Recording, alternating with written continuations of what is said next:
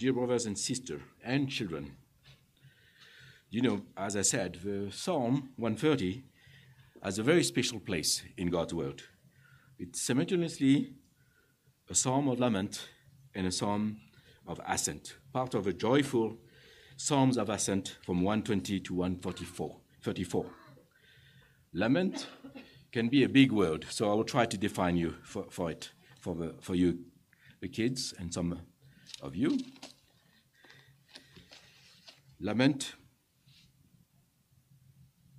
is simply means that we are, when we feel an emotion and we feel very deeply sorry or sad about something that we have done or not done.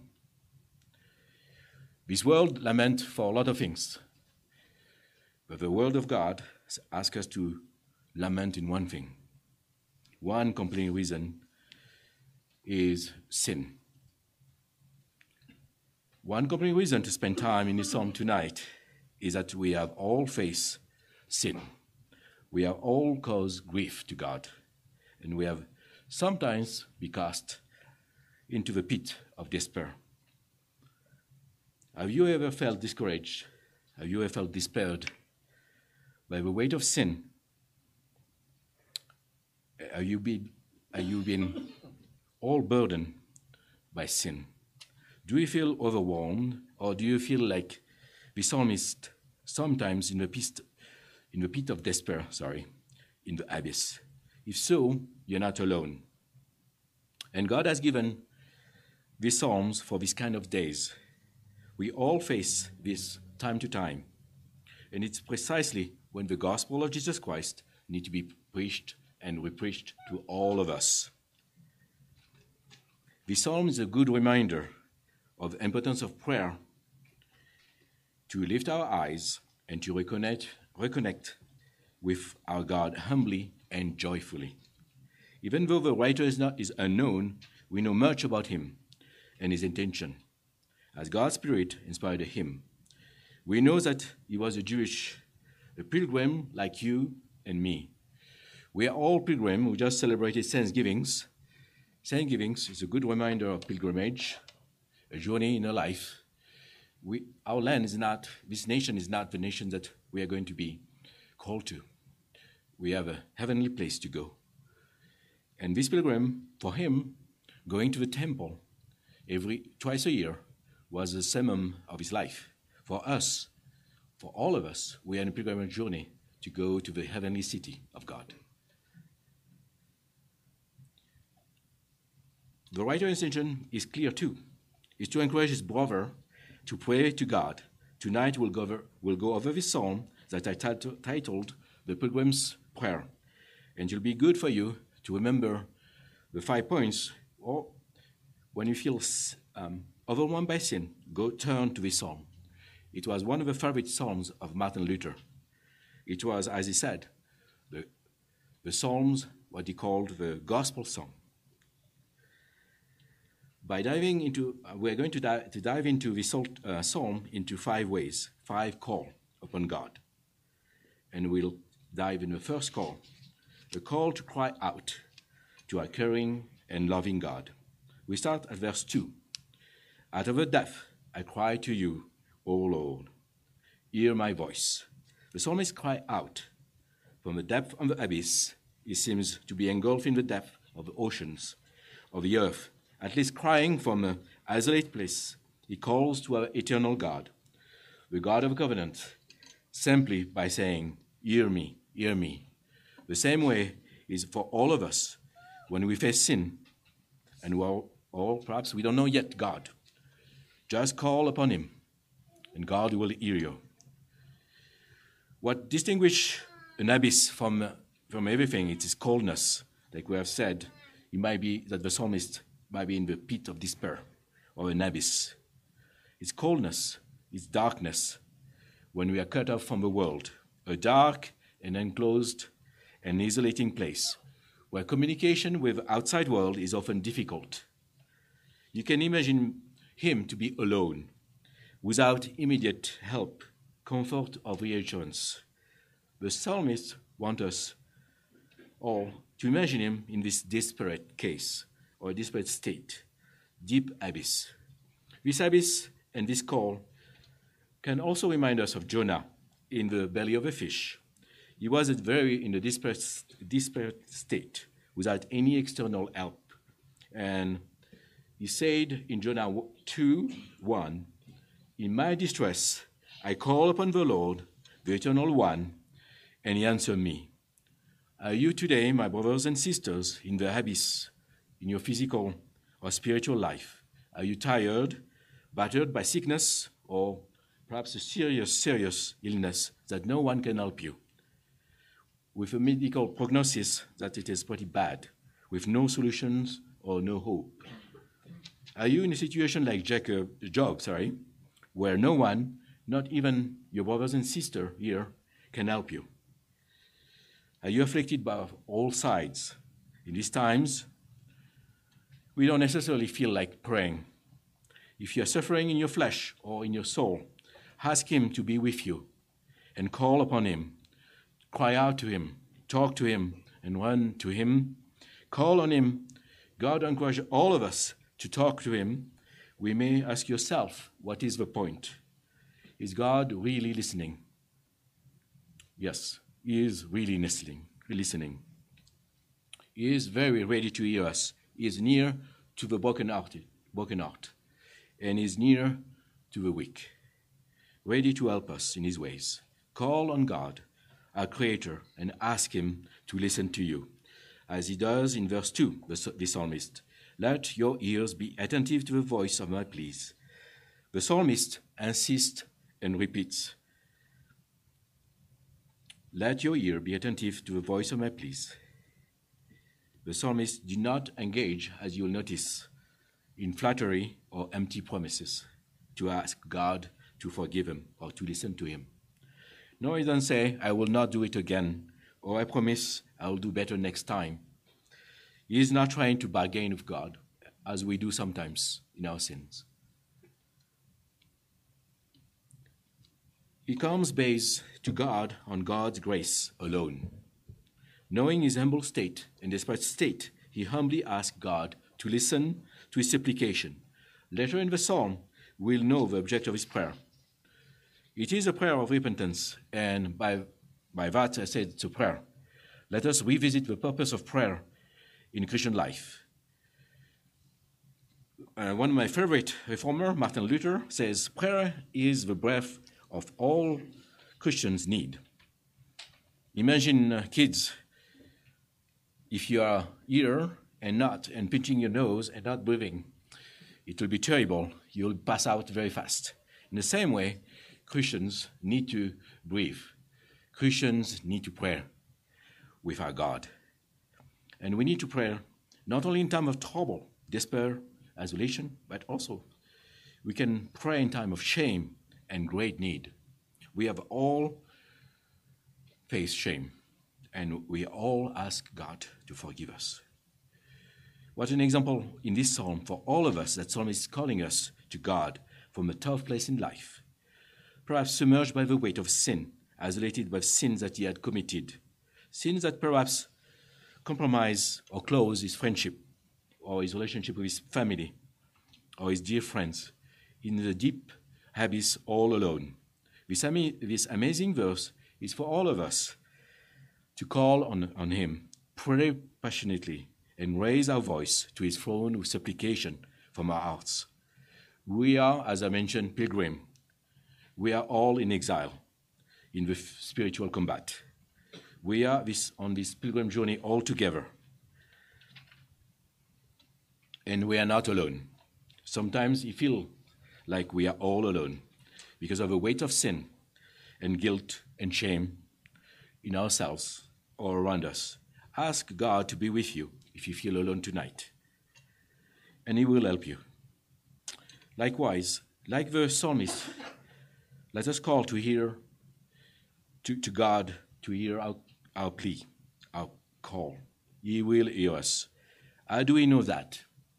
We have several examples in the Bible of that, that God answers prayer. One in a positive and one in negative. So I will start with the negative. Do you remember the Pharisees prayer in the New Testament, in Luke 8 10 to 14, the Pharisees' prayer was not listened by God. It was full of, it was full of hypocrisy, long words, pretentious, and public. The issue with the Pharisee was with his prayer and his heart before the Lord.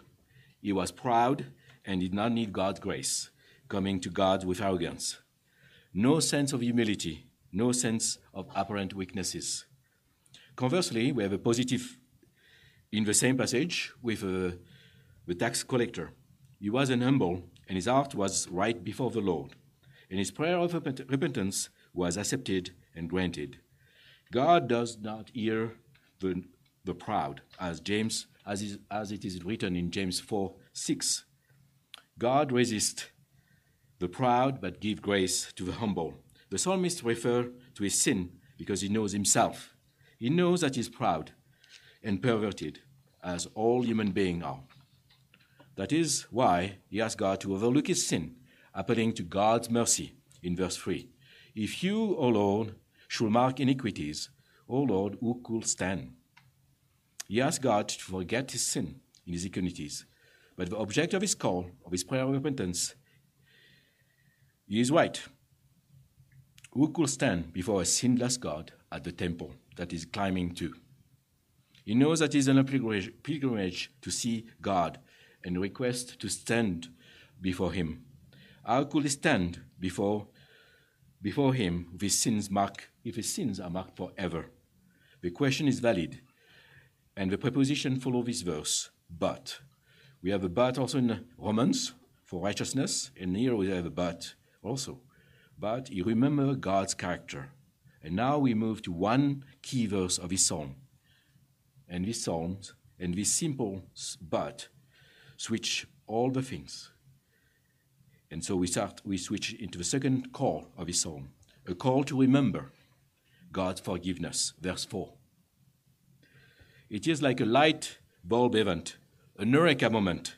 Suddenly he remembers God's forgiveness. But with you, there is forgiveness that we may be, you may be feared. God can remember everything, like Psalmist says. What? Let's ask Him to forget our sins, not in a callous way, not in a cheap way, because God's grace is not cheap. He gave His Son his, the son, the blood of his son, to, buy, to redeem all of us. Let us ask to remember our sin no more, as we know that God is a forgiving God, as written in Hebrews 8:12. For I will be merciful toward their iniquities, and I will remember their sins no more. As verse 3 suggests, no one can come before God directly if his sins are marked forever and never removed. The psalmist knows God's holiness. Holiness is the character of God. He is totally, totally different from us. He is without blemish. He is without sin. Nothing can compare to him. The psalmist understands this. How does he know this? God told Israel how to approach them, approach him in the Leviticus in the tabernacle. The Israelites has to wash or purify themselves before entering the temple, and not no one except the purified priest could enter the temple in the holies of holies. This physical washing was necessary just as a symbol of what happened, what need to happen spiritually in our heart before entering in his presence. We need to confess our sin to him, to be washed by his word and by his work.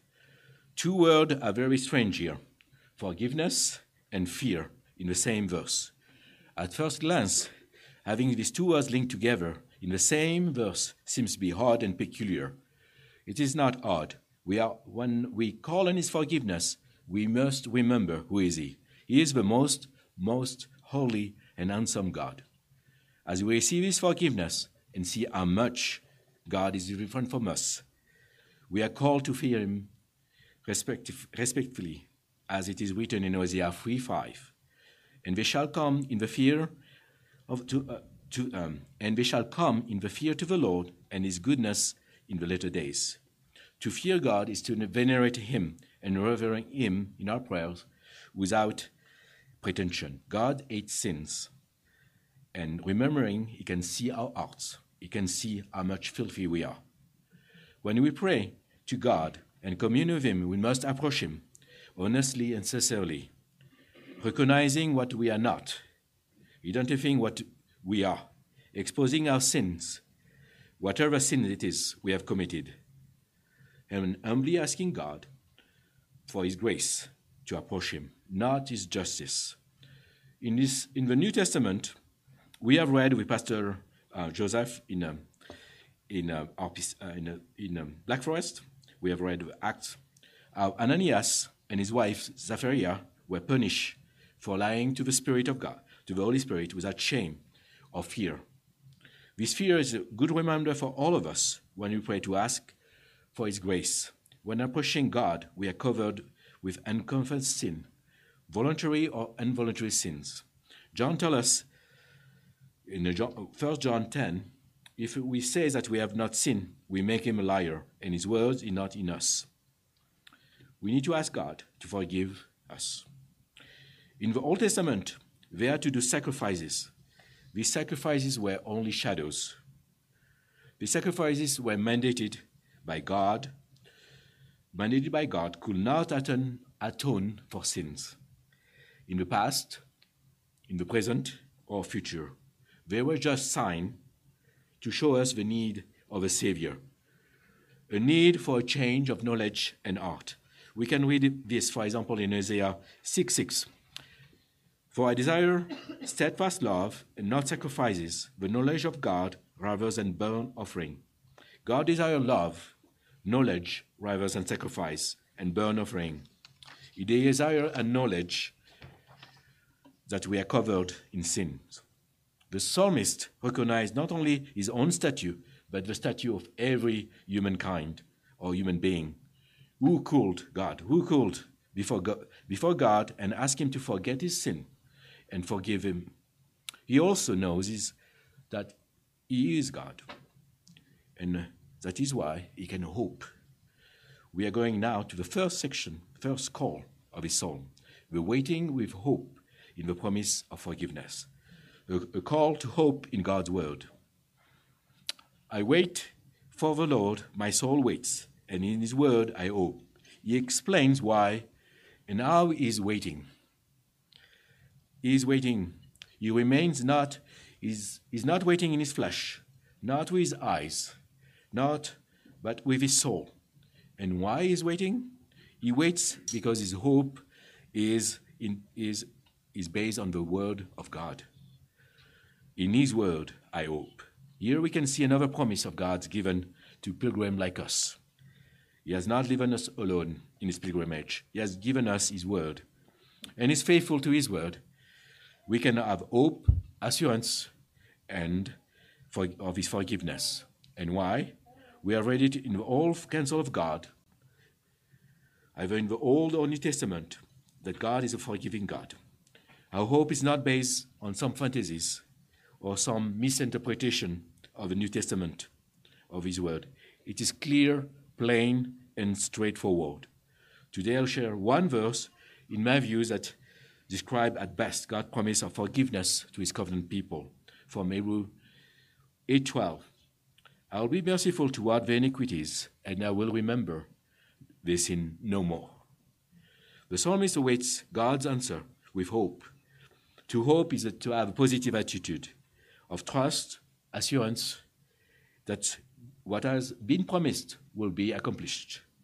And sometimes with some delays.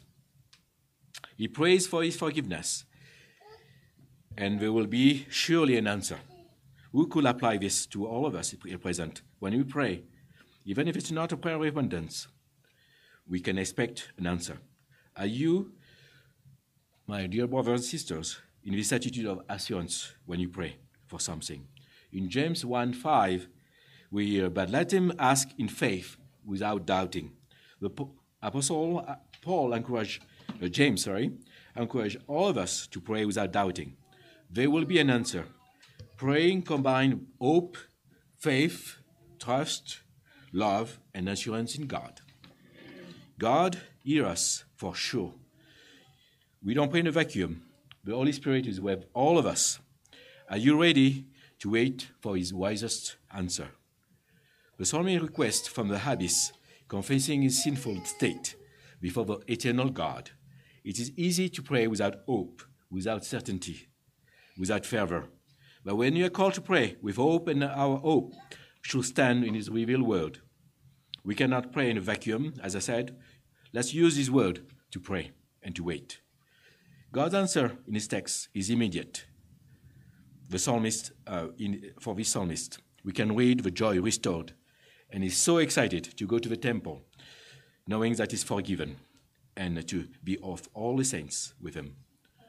Next, the psalmist gives us an illustration, an example of how much he hopes for an answer from God, using an excellent example of Hebrew poetry, mixing parallelism and repetition in verse 6 my soul waits for the Lord, more than watchmen for the morning, more than watchmen for the morning.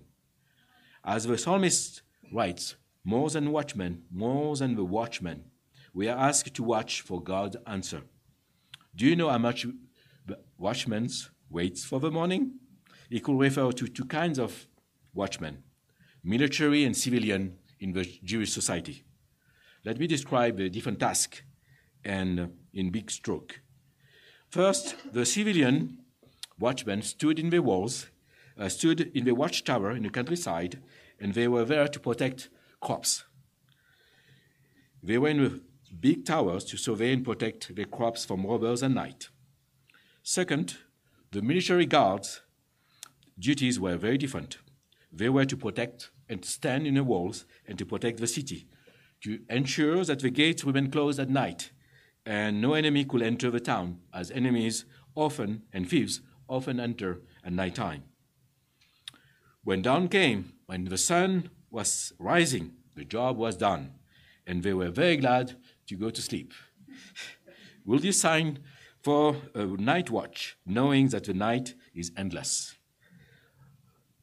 A night with no morning? Certainly not. You and I will refuse to take on such a job with no hope of stopping uh, the job, while our bodies tell us to rest and to fall asleep, go, uh, to go bed and close our eyes for a moment. I do remember very well when I served in the French Army, the French Air Force, that uh, I fall asleep in my first watch. My first officer was able to wake me up, but it is where I notice that it is the nights are very, very, very long, and we all hope for the morning. Being awake, um, yes. Coming back to the text, uh, these watchmen waiting impatiently for the morning to come and watching for the suns to rise in the east. This is where God wants us to, to bring us there by repeating more than, more than. When we pray for repentance, we must hope for an answer like a certainty of the guards that morning is coming to relieve them from the duties. After all, if the guards have this assurance, it is because they know God controls the universe. He is a sovereign God. He holds everything the weather, the seasons, the planets, the earth movement around the sun, the time, the sun to rise and set. He is the sovereign God. In the same way, when we pray, let us hope that the answer comes with assurance, even there is a wait, a delay, because it's God, the sovereign God, our God, who answers to us directly. Let us move on to the fourth call, a call to trust in God's steadfast love. Verse 7 and 8. Let me read it again. O Israel, hope in the Lord, for the Lord, for with the Lord there is steadfast love, and with him is plentiful redemption. And he will redeem Israel from all his iniquities. The psalmist is reminded of God promised to Israel and exhorts all of us and uh, all his brothers and sisters to trust God, the faithful Redeemer of Israel. He is already proclaiming the gospel of Jesus Christ. It would have been impossible without the work of God, without his divine inspiration. It is like the apostle Peter who recognized Jesus as the Messiah in Matthew 6:13 In this passage, we read Jesus is asking, Who do the people say the Son of Man is? Peter replied that Jesus is the Messiah, the Son of the living God. To which Jesus replies that it's not by his flesh, no, or blood, that he, Peter, answered correctly by the Father in heaven. He answered correctly by the Father in heaven, by God, by the power of God, by his work. Likewise, when we pray, we must acknowledge God's works, his liberating action from sin in our prayer, the deliverance from the bondage of sin, and the forgiveness. Has, he has already displayed, this work was already displayed in Exodus when God saved Israel from captivity, when he brought back the Jewish people from Babylon, and more personally, let's remember our salvation. Our salvation. If you are being dedicated, if, if tonight you know Christ, if you are born again, you know the salvation. You know that you have been born again. And that's the most, should be the most comforting joy to know that, that you are born again.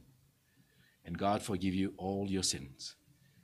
If tonight, if you do not know Christ, I will encourage you to pray and ask God, cry out to God to come to you and show you the forgiveness and the assurance of salvation.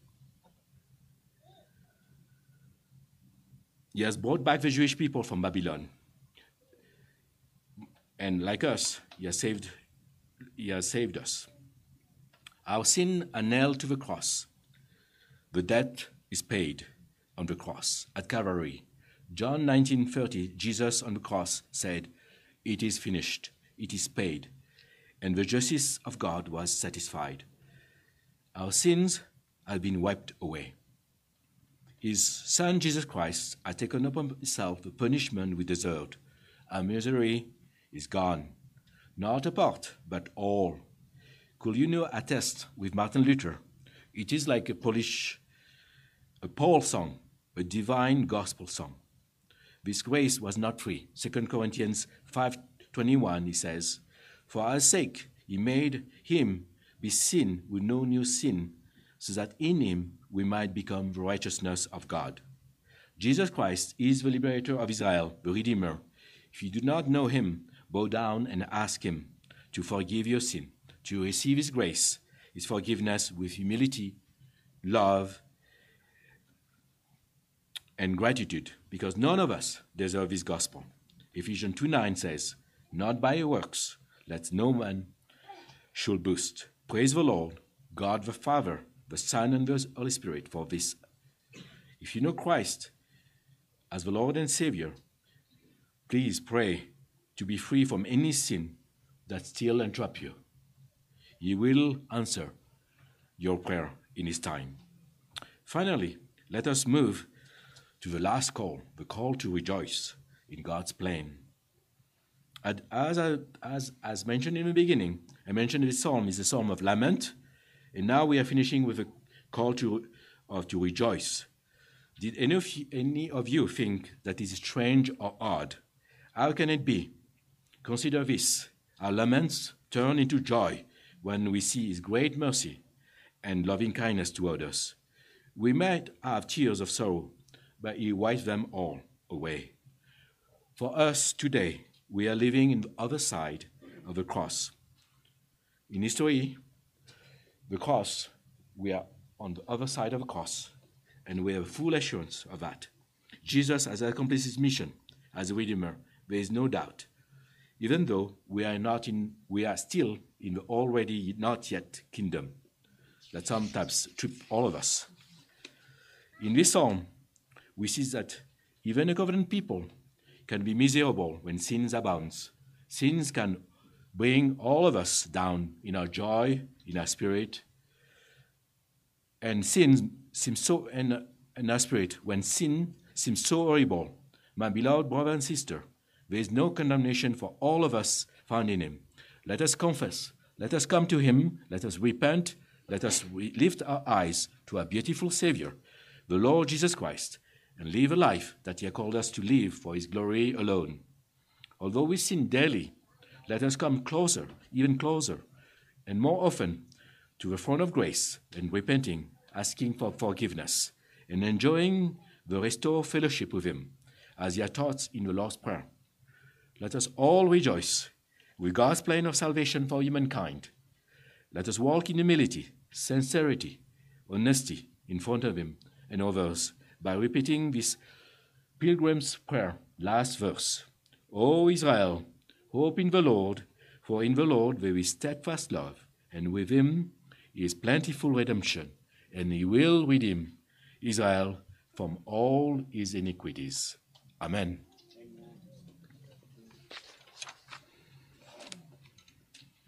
Let us pray. thank you, thank you, Father, for your word in Psalm 130, a pilgrim's prayer. Help us to see this, this prayer and make it ours. To come to you to confess our sin, to know that we are saved, and you have, we, we have no, help us to, to have no shame remove all shame from our lives. Let us, um, let us confess you, our God and Savior, our Redeemer, the one who can bring us back the joy of our salvation. Help us all in our sanctification to remember that you are with us and not against us, and you are for us.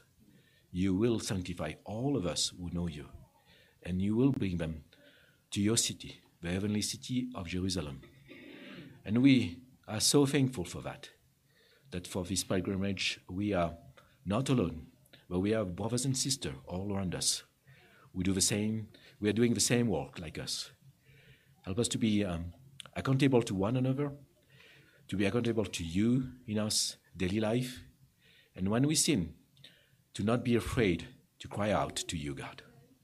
And uh, there is plenty, plenty forgiveness in you, God. Thank you for this song. We this name Jesus Christ. Amen.